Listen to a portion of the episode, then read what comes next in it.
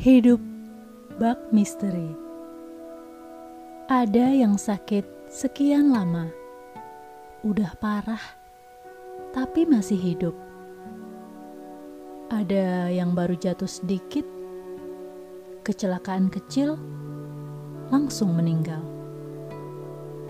Well, hidup dan mati ada di tangan Tuhan, apa pun alasannya.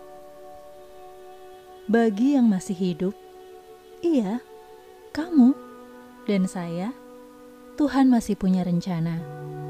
Ada tugas yang masih belum kita selesaikan. Berapa lamanya hidup bukan sekadar kalkulasi manusia.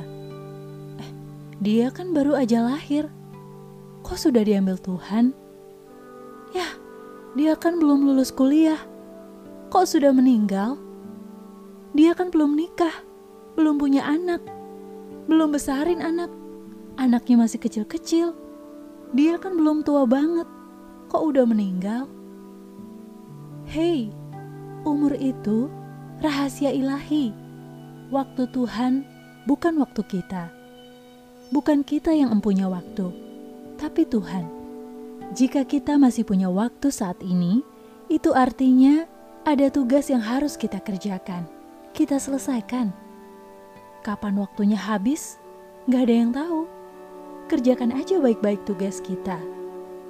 Jangan sampai sudah waktunya kita belum selesai mengerjakan tugas kita.